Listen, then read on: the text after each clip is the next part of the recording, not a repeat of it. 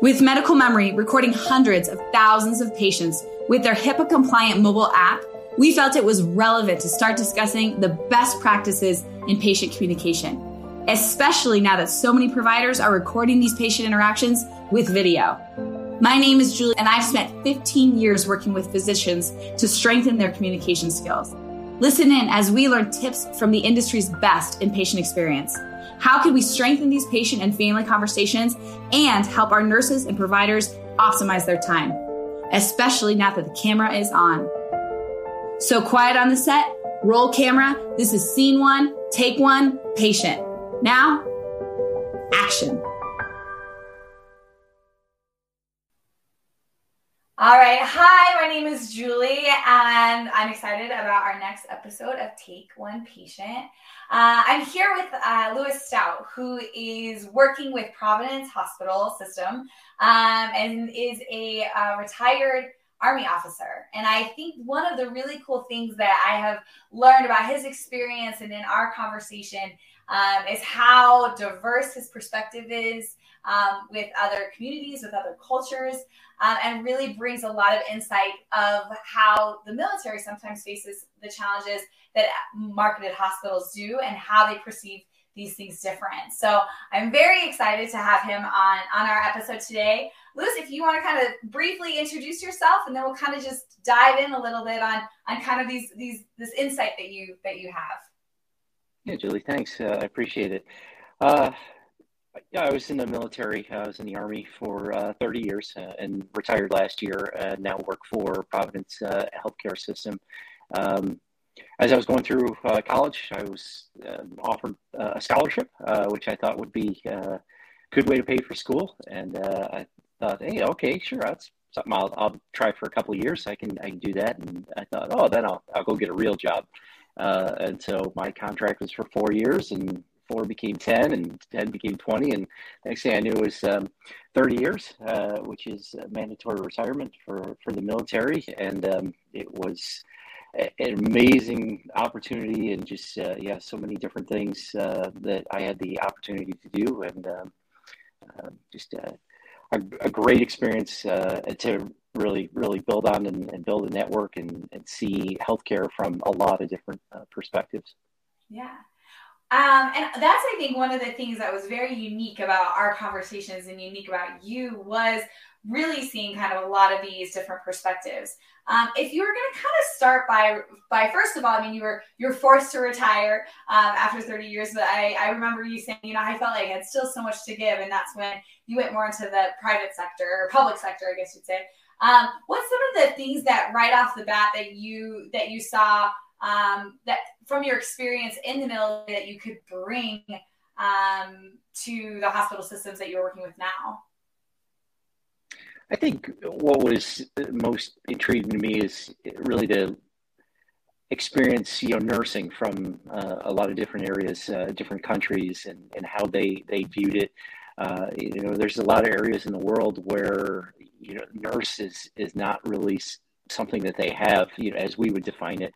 Um, you know, there's a there's a military um, agreement, uh, you know, amongst some of some of the countries, um, Australia, Britain, Canada, uh, the U.S., uh, New Zealand, uh, you know, where we define nurse in, in, the same way, and in the, the military, then we can exchange nurses, doctors, because we've agreed that we have the same uh, standard, same definition of it. But so it was really interesting to be in areas of the Middle East and, and, and Egypt and um, South Africa and, and working with them and just see how they approached nursing.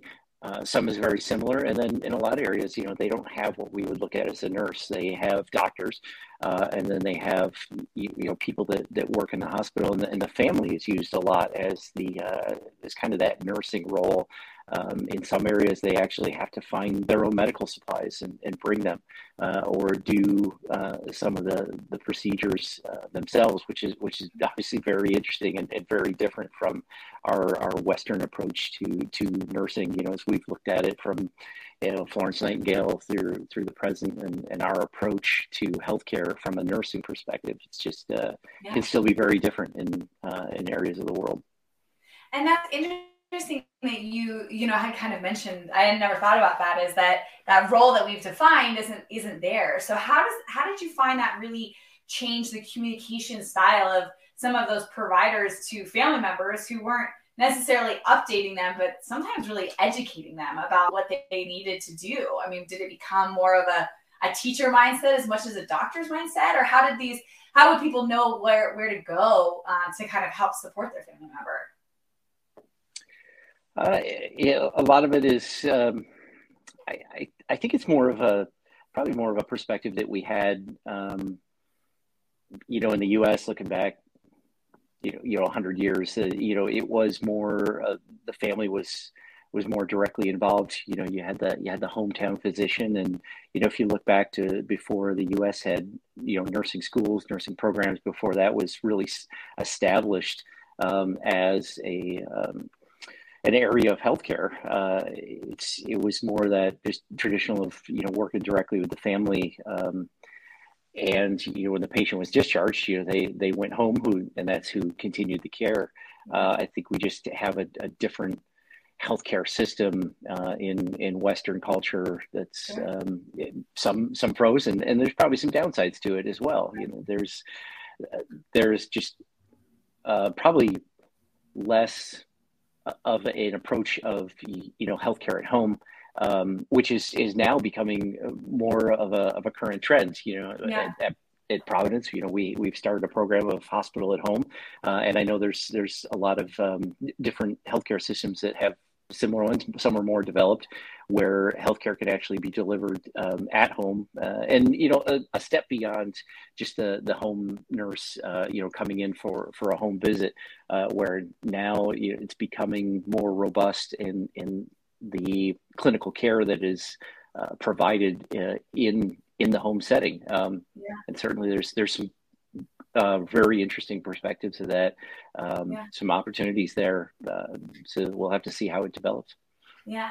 Well, it's interesting too, because one of the pieces, um, even in our technology for medical memory that we're building out, is a, a family a family share app where it makes it a lot easier for patients to download the videos onto their phone with the focus of I want to be able to share this information with my family because there are a lot of times they're the ones that are starting to take care of me or going to help me heal or help me you know kind of get back to square one. And so it's interesting like we've come a little full circle of although we have these pieces is a lot of family members and patients are craving that information of well i want to be a part of it and i want to help and i want to make sure everything's you know good too um, kind of necessitating the need for for easier access to that information to to be given you know to family members. So um, it's an interesting kind of perspective. What other things did you find kind of some um, in your travel, the way that that different cultures even perceived um, perceive their role as a physician or, or how they went about you know healing, if you will? One of the um, one and the reason I'm like I'm leading you, you're like, what is one of the things I remember you mentioning was um, one of the communities that you were in, how they how they really had more of a perspective of sitting back and watching versus kind of diving right in, where Western medicine really does, or or some of those things that you started to see, um, just their perspective on how they approached uh, that was different. Yeah, I think you know one of the stories that, that um, I shared with you was you know having um, you know I taught for a little while uh, you know trauma nursing in, in South Africa, and they they gave us some opportunities to go to uh, some of the local uh, facilities, and it was it was interesting to see, you know, private hospital versus a public hospital, and, and just you know happen to be in, in that country. Uh, you know, I, I, saw the same thing when I was in, in Greece and, and working with the the NATO countries that were there. Uh, just it, they have a different you know healthcare structure or, or different approaches uh, to the delivery of healthcare. And one of the things that I observed in you know in the public facility, and, and this one, like I said, happened to be in South Africa, was you know they had over forty traumas per day. You know, true traumas that, that were brought in. It was a you know a large facility, over a thousand bed uh, hospital, and they said, "Oh, you, you know, we have we have one coming in now. Do you want to uh, observe?" And I said, "Oh yeah, absolutely. I, I I really want to see their approach to it." And what what I realized later, after I kind of reflected on it, um, watching them, it was it was almost silent.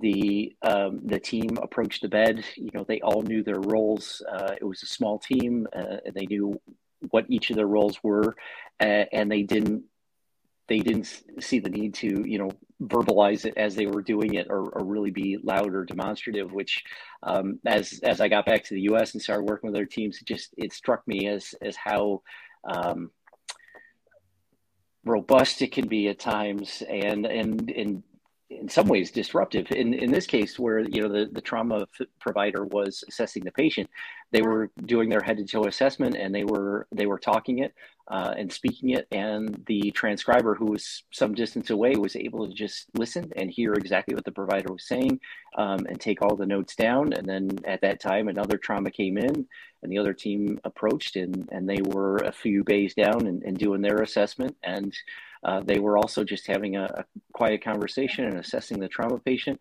um, and and they were just uh, is you know having been in the military and, and worked with uh, different um, groups in the military. You know, there's there's groups that we refer to as you know the quiet professionals, where you know they're just they go about their job, they know what needs to be done, and there's not really a need to display it or talk about it. It's just they they know their roles.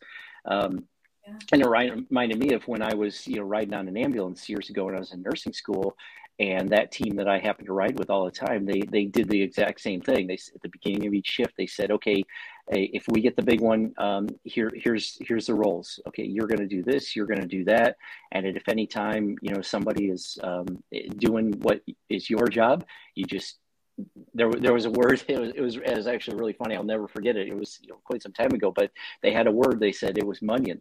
And I was like, okay, what is that? Like, it's absolutely nothing. It means nothing. But if anybody is ever doing what you see as your job, you say that, and we all know what it means and we know to readjust and, and get back in our role. Um, it was it was a great approach to it. Everybody knew what their their role would be, even though you know you had either you know two medics or three medics. Um, it it didn't matter. You you knew what what your job was going to be if you know you went into that trauma scenario, which is um, not the time to try to be figuring it out. Yeah, and that's interesting. Is really um, taking the opportunity to know that the the few words that are spoken or the person speaking at the time is with intention and purpose and, and feeling a lot of trust that okay that's where that that falls and this is where i fall and um, it's a unique perspective. Uh, do you feel like kind of as far as like is that consistent and in in more of a, a military approach versus in your experience kind of being you know chief nursing officer in, in, in the army before kind of going into a private sector? What are other things that you see are really kind of different between the military and and that I've really realized that you know healthcare is is essentially the same no matter where you are. Um, you right. know, healthcare is healthcare. It's, it's, yeah. it's, universal. You know, it, illness is the same. You know, trauma is uh, all you know very similar. Um, it, it, it really doesn't matter you know, gender, race, whatever you know, country that you live in, uh, disease, disease. You know, as we see with the pandemic, uh, yeah. in this particular case, you know, COVID nineteen, unlike other uh, recent viruses, you know, from the past 15, 20 years that have, you know, kind of stayed in one area. This one has uh, been able to go everywhere around the world from, you know, hot areas to cold areas um, and regardless of uh, gender or religion or, or whatever you want to look at. It's it's you know been um, had an equal effect on on everyone, um, and so uh, to you know include the military for the past couple of years of, of the pandemic, I was in a you know military hospital, and it it had nothing to do with the base we were on or you know we were a federal or and, and they were a, civilian organization. It was it was the same no matter what, and and we really had to have have the same approach. Right. Well, and that and that was um is kind of you know my perspective, and I don't know much about much, but is is kind of more of of like the structure that sometimes happens um, kind of consistently across the board versus more um, when you're seeing kind of like uh, innovative hospitals or teaching hospitals versus more of that standardization or structure. You know, like I, I'm not, I, my perception, I mean, I don't, again, no, but would be that that maybe the way that kind of you go about solving some of the challenges that are being addressed might be a little bit different or is that kind of the the false misconception of most you know civilians that have never really been in that world uh, you know, definitely uh, in the military, I think we spend a lot more time uh, preparing for, you know, disaster uh, management, disaster response, uh, mass casualty situations. Yeah. You know, we we spend a lot more of our time training for that uh, because yeah. that that's those are the environments that we we go into um, sure. and where it could occur um, and has occurred um, much more frequently in in those areas.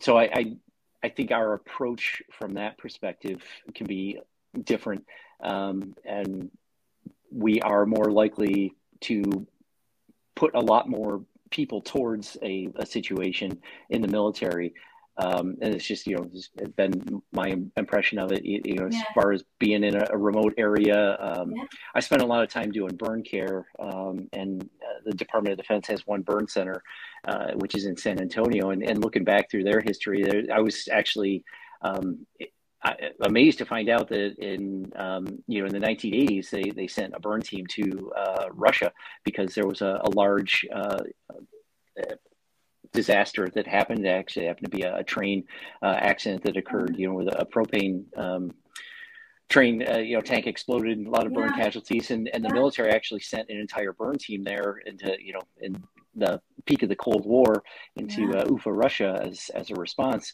Um, and so, you know, the, we we prepare to not only practice our crafts, you know, in a fixed facility, but then anywhere that, that we need to take it. Um, right. Um, that's probably where that, that communication know, becomes key is because you're not in your space. Like that's your comfort space. You know, you're not in the same operating room where you have all your stuff. You have to rely more on, well, how do we manage the chaos, you know? Yeah, when the you know burn flight team, I, I spent years doing uh, transports back and forth, um, you know, transoceanic uh, long distance transports, and I I did you know that was one of the things that I I reflected on. I said, you know, now I know I know what I know, um, you know, when you're in the back of an aircraft somewhere over the Atlantic and it's you and your team, it's either either you have it or you don't. So if you didn't bring it, you better figure it out. Yeah. And and what I realized was uh, the the best piece of equipment was you know uh, between your ears, uh, and if you brought that with you, then that that's where it has to start. So yeah. um, whatever equipment's in the in the box, you know that's good that you have it but it starts with you know your training um, and the team that you have with you. Um, that's that's really the the most important part of it. And being where you practice your craft um, yeah it, was, it can be somewhat irrelevant at, at times. Yeah. Huh. That's really interesting. That's really interesting in the perspective of, of i never really thought that that yeah i mean you're kind of you're you're relying really on what you have with you and, and the team that's around you. And i think that's where that that communication element or that team communication element becomes um, so much more thoughtful because you you don't have the luxury of excess. You know what i mean? Extra space or things or time or equipment or you know you have to kind of uh, be focused on what you're doing especially in a trauma type situation yeah. Or do you do you miss that part of you? Like, do you miss kind of the the time you spent over there, and or like time you spent doing that? Now that you are in one local place, or are you kind of leaning more into taking kind of some of that experience into what you're doing now? I do. Do I miss it? Yes. I you know I I enjoyed obviously doing it uh, for years, but um, it it builds up over time, you know, and after you know years of doing, um, you know, back to back deployments and and, and yeah. missions and and even even teaching, you know, as I. I, was teaching, you know, all around the United States, and then you know we, we went to other countries as well, um, which which was fantastic, but um, but you can only do that, uh, you know, for so long as well. So there's there's some positivity to being um, in in one place you know for for myself for my family um, yeah. there's yeah.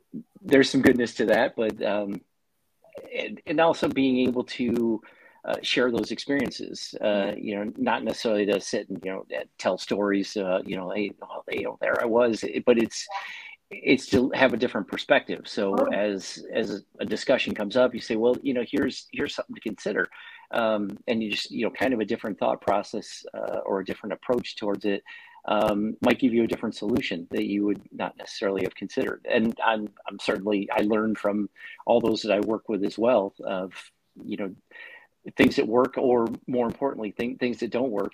Like okay you know here we we tried that you know five years ago. It was not successful. Um let's not let's not go down that that path again. Right. great. Good good to know. Got it let's move on take that one off the table let's let's see um you know what uh what might be um you know successful Right. No, absolutely. And really, I mean, definitely leaning and learning on that on a different perspective of how it's approached and, and all of that. Absolutely. Well, that's and and so that being said, is is what what what do you find are kind of um, some of the things that that when you are giving a different perspective or wanting to think about it different or or even giving advice to people that are starting to say, hey, we want to kind of think about this pr- problem different or how we're going to approach um, even trauma in their own spaces. What are what are some of the things that you really um, leverage or have learned in your experience that would be useful for someone else, um, kind of facing like something overwhelming of forgetting their tool between their brains, I guess, as you said, or, or that. I, I think there was, uh, you know, I had a lot of opportunities, um, uh, and and certainly going through some of the the senior, um, you know, healthcare executive courses that, that the military has was was really uh, to force you to think. And actually, I had uh, one instructor who. Um, this was, you know, very purposeful. He, he, and it was the approach was what else, uh, so you know the military i think uh, for many years always was fighting the last war. So you know they they looked back and said okay here's here's what we learned going through that experience and and here's how we can avoid that. And that's that that's okay. That's that's good uh, on one level. Uh, and then there's a lot of time spent saying okay what's going on? So looking at what's what's currently going on. But um, I, I had some really good coursework where they said okay well what else is happening? What do you mean? So let's let's talk about we got it. We know what has happened. We know what's currently going on. Everybody's looking at that. Everybody's engaged in it. But what else is going on that might be the next thing?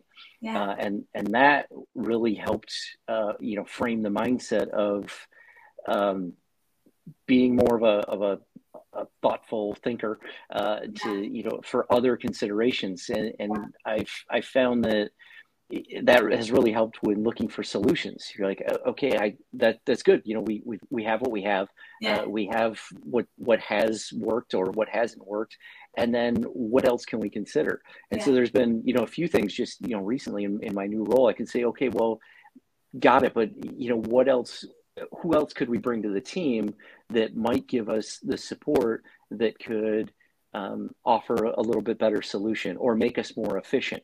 yeah. um, and it's it's not it's not limited to you know being a nurse and, and looking at your nursing assets Yeah, that's that's yeah. obviously one thing but Yeah. it's your external support and every the ancillary services that help relieve the pressure for the nurses to um, work function at their highest scope of their practice right. so when you don't have your ancillary support, when you don't have the other areas covered as also, then that means that your nurses are doing their job and, and as well as um, other jobs as well. So as a healthcare executive, a lot of times what you know I've spent a lot of time doing is saying, okay, I got it. We we need nurses always. You know, it's we're always looking for more, but yeah. maybe we need to put more of our organizational resources um, into another area that would actually relieve a lot of the pressure that the nurses have also taken on, a lot of the additional duties that they've taken on, so that they can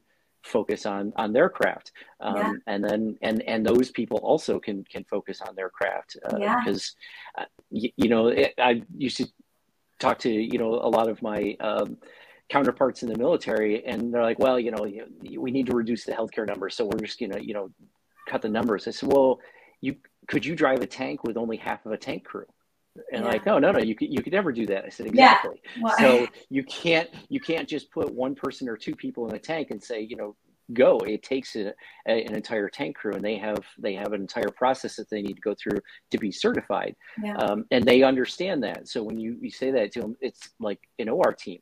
I can't go in there with just a surgeon and just an anesthesiologist. That's great, but that's only part of the team. Yeah. If I don't have the nurses, if I don't have the circulators, if I don't have housekeeping, if I don't have everyone else that's part of that team, then one, we're not going to be efficient, and two, we, we probably can't do the surgical case if we don't have a complete team. Yeah, so yeah. our hospital teams are very diverse, and and it takes it, it takes everyone to be part of that process. Yeah. When I love even what you just said that like there, and it kind of goes back to your experience when you were saying, hey, like the nurse has really been defined here. Um, but a lot of times is you are relying on family or, or people outside of that. But even when you were just saying, okay, for this surgery to be successful, it, I, everyone's mind, I was like, okay, the doctor and the anesthesiologist. But no, it's also the you know housekeeping and every every piece that's a part of like that whole part that's making this whole thing you know run efficiently. And I, I that's um, I've never really heard someone kind of allude to that that the whole piece and not only just that medical part of it.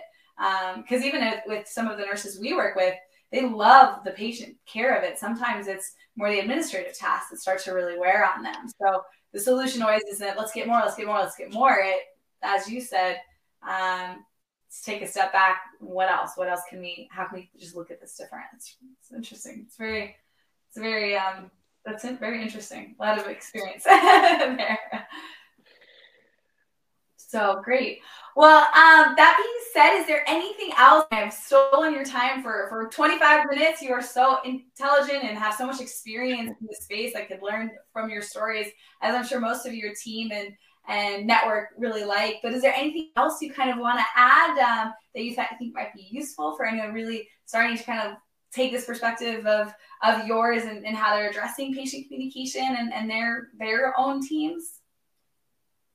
I think I'm smart enough to know that uh, I've been had been blessed to work with very smart people, you know, through through the years. Um, and you know, a lot of what I've been able to share, they're like, "Oh, that where'd you come up with that?" I'm like, I, "Actually, I, I didn't come up with it. I, you know, I I work with very smart people who, who've had some brilliant solutions, um, and you know, I've had the opportunity to see um, a, a lot of a lot of what works um, and be able to just be smart enough to, to pass that on yeah. uh, and share that with others. And it, it makes a difference. And we know, you know, staff um, satisfaction is, you know, is directly tied to patient satisfaction. So, you know, being a healthcare executive, you know, the role is to look at resources and say, okay, what else can I do to bring resources uh, to you so that you can be more efficient at, at your job um, and that we can all strive for the the best uh, patient outcomes because that's that's ultimately uh, is our goal.